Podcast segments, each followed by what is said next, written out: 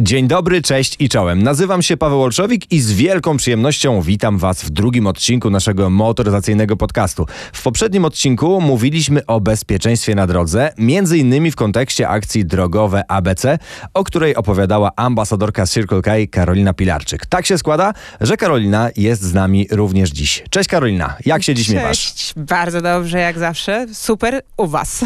Jeżeli ktoś przegapił poprzedni odcinek, to oczywiście jak najbardziej zachęcamy do nadrobienia zaległości, ale gdybyś mogła w takich trzech żołnierskich słowach powiedzieć, na czym polega akcja, z którą do nas dzisiaj przychodzisz. Tak, drogowe ABC, y, które już y, wspomnieliśmy, jest to akcja skierowana mm, do najmłodszych i oczywiście chodzi o poprawę bezpieczeństwa na drodze. Ale tutaj edukujemy y, najmłodsze dzieciaczki, więc dzieci z mm, przedszkoli, ze szkół. E, Chcemy ich uświadamiać, chcemy, żeby były świadomymi uczestnikami ruchu drogowego.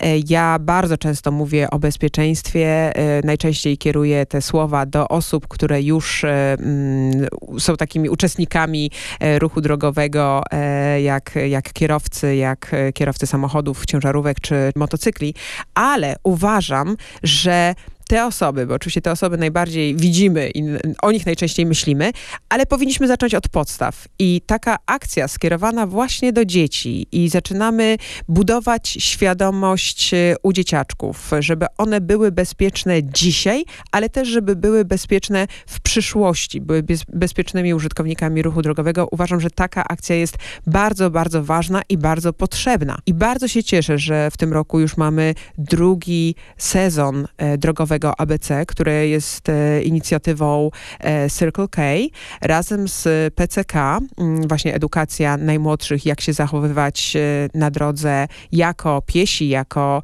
pasażerowie samochodów, jako użytkownicy drogi, jadąc na rowerach czy, czy hulajnogach.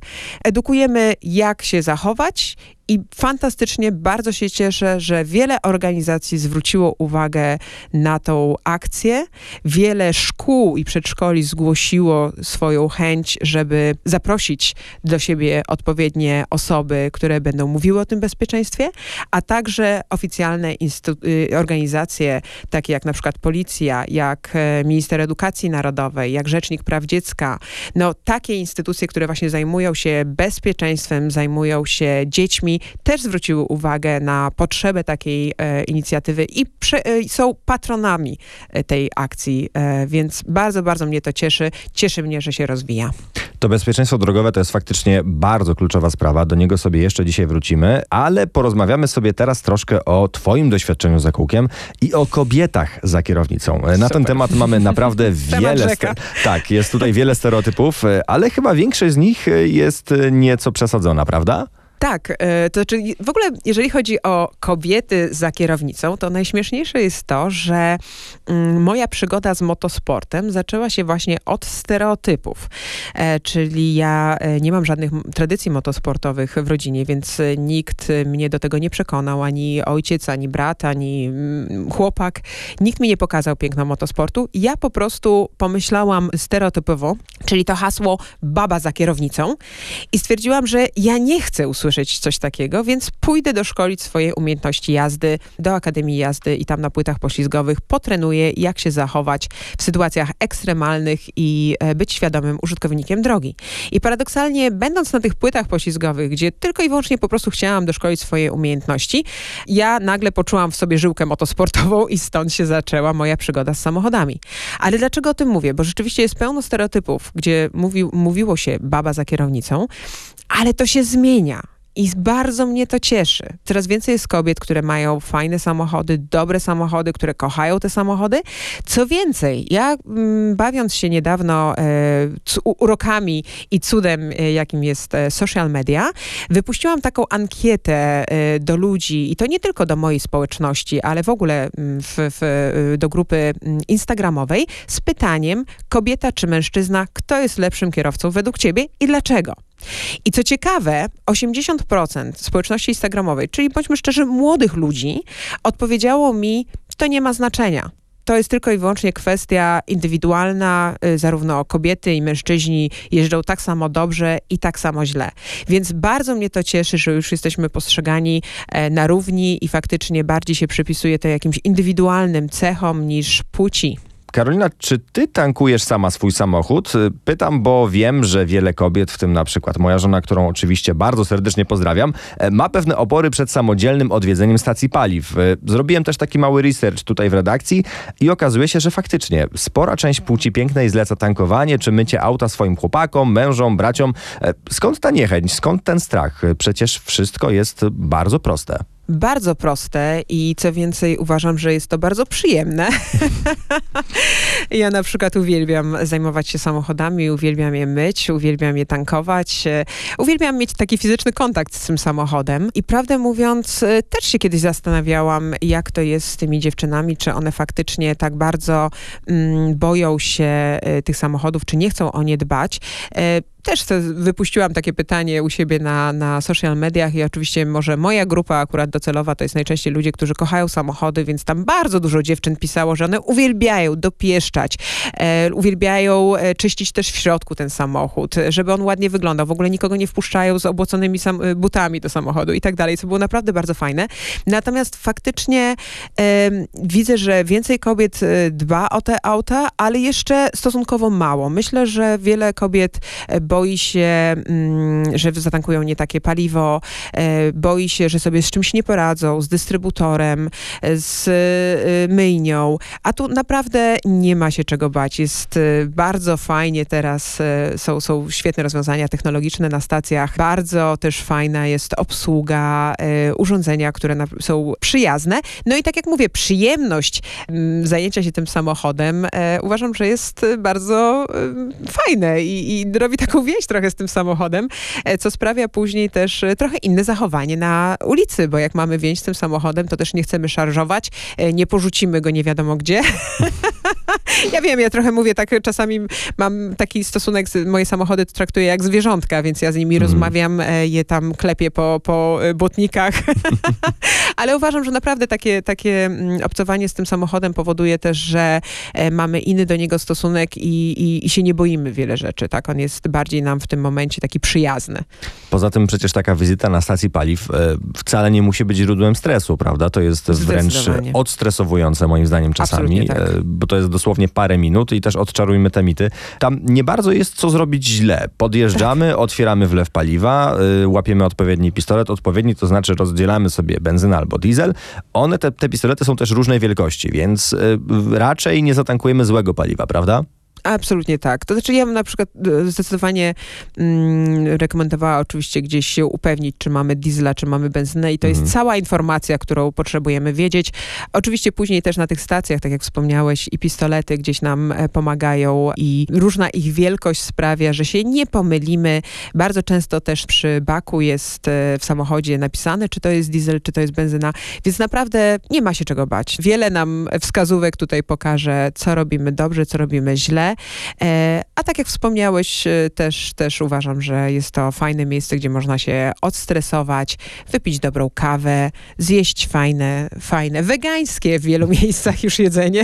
ja tu się śmieję, bo rzeczywiście różnorodność w tym momencie na stacjach mm, dóbr jedzenia jest taka, że czasami to mi się nawet nie chce jechać ani do żadnej kawiarni, ani do żadnej cukierni, tylko jadę na stację kupić ciastko, kanapkę i dobrą kawę. A jednocześnie pomagamy, więc, bo e, część z dochodu z, z kawy na stacji Circle K idzie właśnie na wsparcie drogowego ABC, więc edukacji tych najmłodszych i poprawa bezpieczeństwa na drodze. Na twoim fanpage'u można przeczytać, że w swoich pierwszych zawodach driftowych wystartowałaś w butach na obcasie. E, Rozumiem, że od tego czasu jednak się to zmieniło i jeździsz w innym obuwiu, prawda? I tak i nie. Okej. Ponieważ rzeczywiście w przypadku samochodów sportowych to jeżdżę w odpowiednim obuwiu sportowym. Natomiast w przypadku samochodu cywilnego, e, którym jeżdżę na co dzień po bułki na spotkania do, do e, radia RMF, Mhm. to jeżdżę w szpilkach. Dzisiaj mam dosyć dużą szpilkę nawet. E, I prawdę mówiąc, tutaj oczywiście zawsze są dyskusje na temat obuwia, czy, czy obcas jest bezpieczny, czy nie jest bezpieczny. Ja uważam, że to zależy.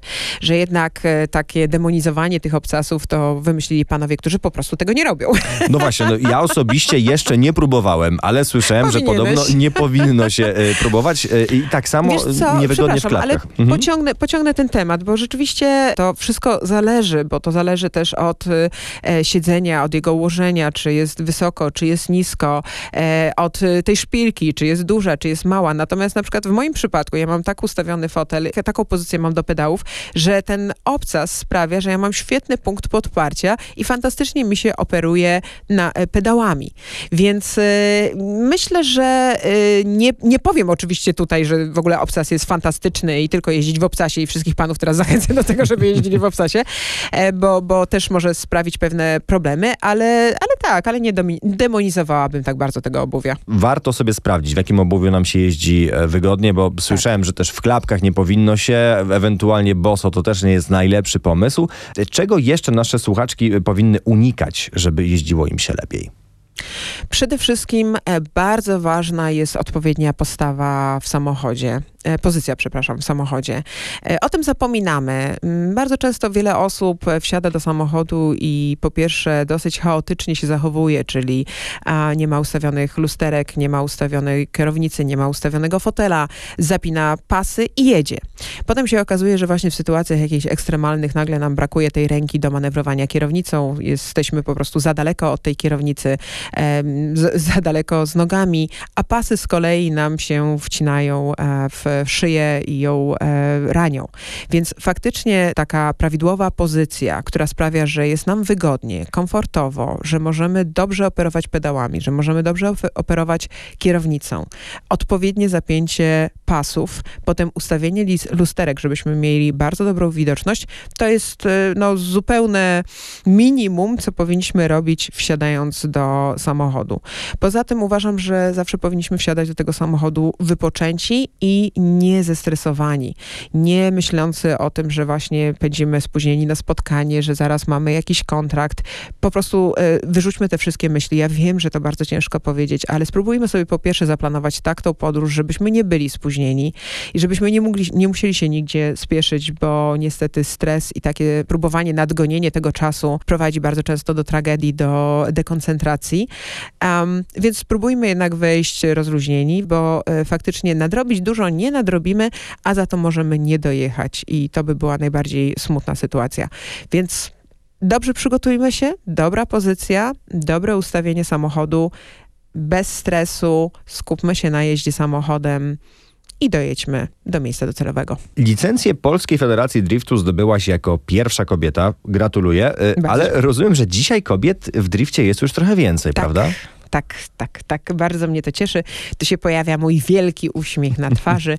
E, tak, rzeczywiście ja bardzo długo mm, pracowałam nad tym, żeby e, kobiet w motosporcie, w driftingu było dużo więcej. Byłam pierwszą kobietą i przez wiele lat, przez wiele, wiele, prawie 10 lat byłam jedyną kobietą. Teraz tych kobiet e, ro, zrobiło się dużo więcej, co cieszy mnie bardzo, bo też e, są różne grupy, gdzie widzę driftujących kobiet, może nie biorących za, w udziału w zawodach, ale driftujących jest kilkadziesiąt.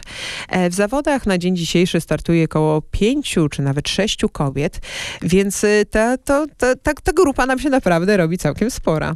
Super, czyli jeżeli słuchają nas jakieś e, kobiety zainteresowane driftem, jak najbardziej można w ten sport wejść, bo już nie jest tak, że mamy samych facetów na torze, prawda? Tak, tak, absolutnie nie jest to sport za, z, zarezerwowany tylko dla mężczyzn. I o tym w ogóle musimy pamiętać, że motosport nie jest zarezerwowany dla mężczyzn. Kobiety są e, świetnymi kierowcami, kobiety sobie świetnie potrafią poradzić w samochodzie, e, świetnie nawiązać walkę i rywalizację, więc e, uważam i namawiam wszystkie kobiety, żeby dołączyły do mnie i do moich koleżanek.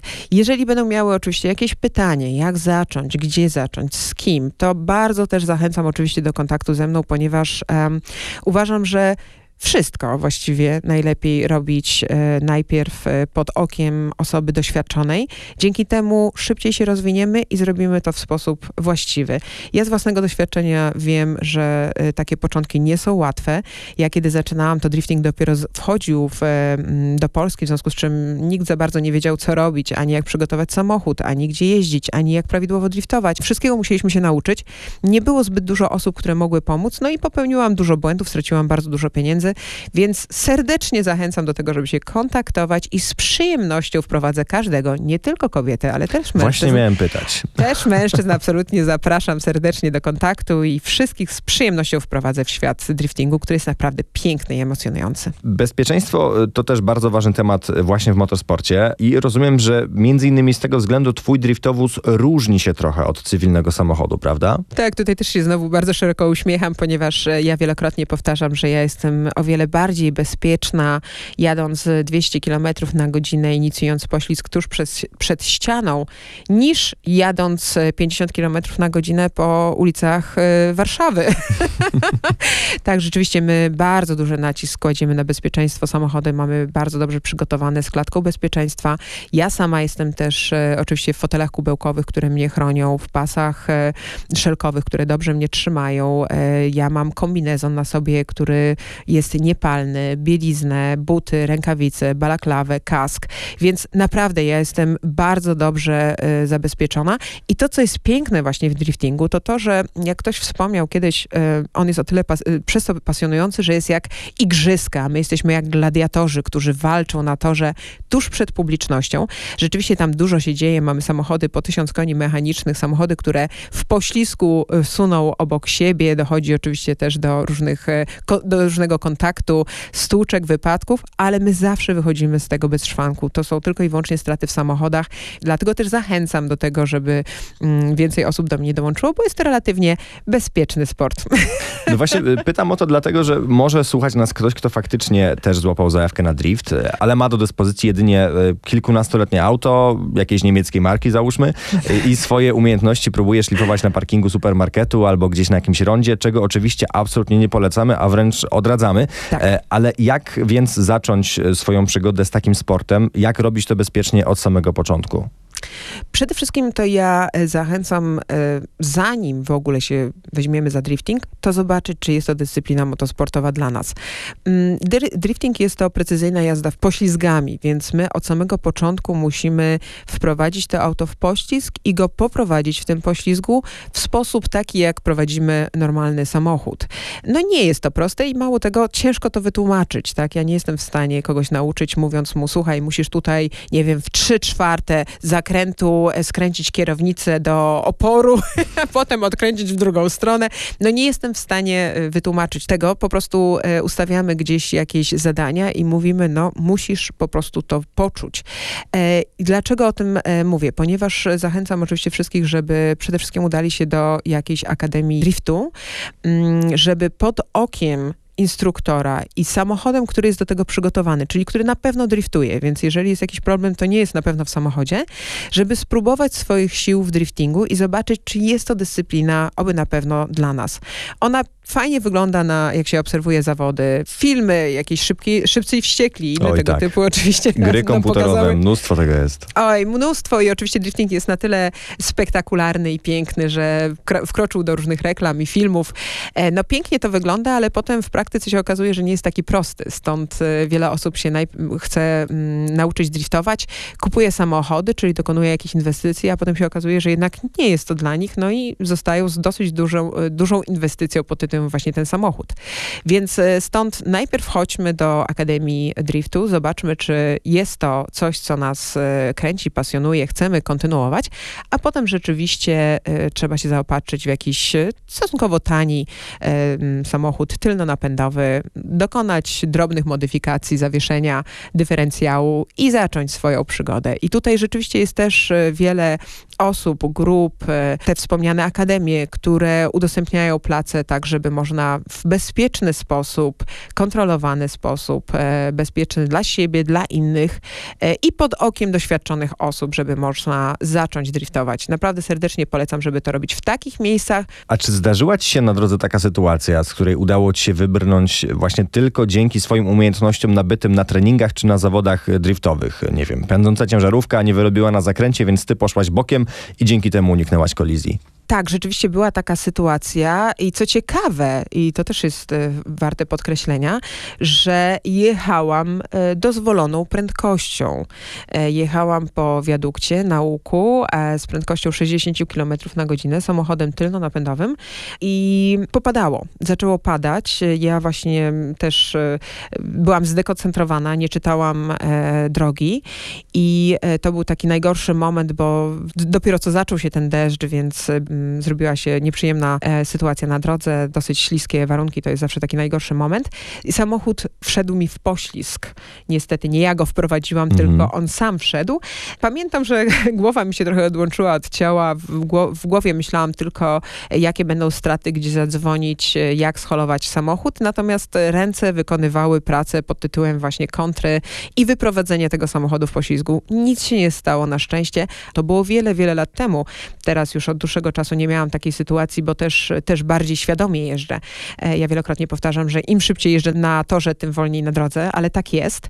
Rzeczywiście ta sytuacja i to ćwiczenie odruchów odpowiednich na torze bardzo mi pomogło później w sytuacji ekstremalnej i te, ta pamięć mięśniowa bardzo mi tutaj pomogła. Też to, co powiedziałaś, jest ważne podkreślenia, żeby jeździć szybko, to faktycznie na torze, w bezpiecznych e, warunkach, ale jeżeli już e, jedziemy po prostu ulicą, to trzeba zachować ostrożność, ale trzeba jednak założyć, że większość z nas nie ściga się na co dzień w motosporcie, czy nie ma dostępu do toru wyścigowego, e, nie trenujemy regularnie swoich umiejętności. Co więc e, my, cywilni kierowcy, e, powinniśmy robić, żeby być bezpiecznymi, dobrymi kierowcami? Jakie nawyki powinniśmy sobie wyrobić, żeby to bezpieczeństwo na drodze było jeszcze większe? A powinniśmy trenować.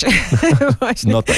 Powinniśmy trenować. Ja naprawdę jestem za tym, żeby em, niezależnie od stażu, doświadczenia, żeby każdy kierowca udał się przynajmniej raz w roku na taką płytę poślizgową i em, z pełną premedytacją wprowadził auto w poślizg, żeby zobaczyć, jak on się zacho- zachowuje, jak się zachowuje elektronika w tym samochodzie, e, jak się zachowuje masa tego samochodu. Każdy samochód jest w tym momencie inny. Jest, te samochody są wyposażone rzeczywiście w wiele systemów, które mają nam pomagać. E, One pomagają, ale pamiętajmy, że nie możemy na nich zupełnie polegać. E, Jednak e, sytuacje na drodze mogą zaskoczyć i możemy naprawdę być świetnymi kierowcami. Możemy być, e, e, mieć super fantastyczne auto wyposażone w masę elektroniki. To nam naprawdę nie pomoże w niektórych sytuacjach, więc bądźmy świadomi, przede wszystkim skoncentrowani na drodze, mm, ale zróbmy sobie te dobre odruchy, to co wspomniałam. Pamięć mięśniowa, tak? E, jeżeli oswoimy ten poślizg, pójdziemy na taką płytę poślizgową i wprowadzimy kilka razy mm, auto w poślizg, wtedy nasz mózg będzie zachowywał się, będzie działał, mówiąc wprost, tak?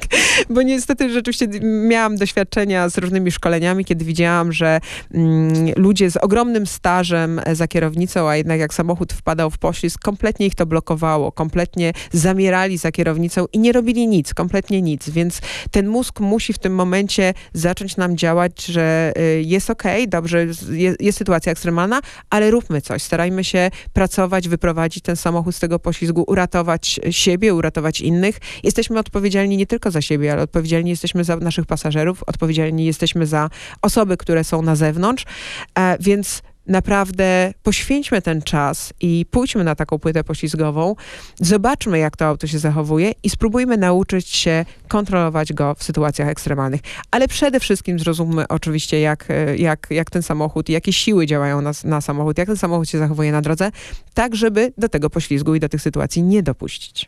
Czyli spinając to wszystko w taką jedną klamrę, ćwiczenia, ćwiczenia, ćwiczenia, Tak. jeszcze raz praktyka. Tak. Nie boimy się jeździć, nie boimy się e, różnych sytuacji, nie boimy się przede wszystkim też e, stacji paliw, niezależnie od płci, jeżeli chcemy zacząć przygodę driftową, to rozumiem, że możemy się do ciebie zgłaszać. Ty jako mentor pomożesz nam jakoś te poślizgi wchodzić i z nich bezpiecznie wychodzić. E, Serdecznie zapraszam. Super. W takim razie to wszystko na dziś. Bardzo dziękuję Wam za uwagę. Mam nadzieję, że się podobało. Serdecznie zapraszam do śledzenia naszych podcastów na RMFFM i na rmfon.pl podcasty. Warto być na bieżąco. Karolina, dzięki bardzo. Do usłyszenia. Bardzo dziękuję, dziękuję.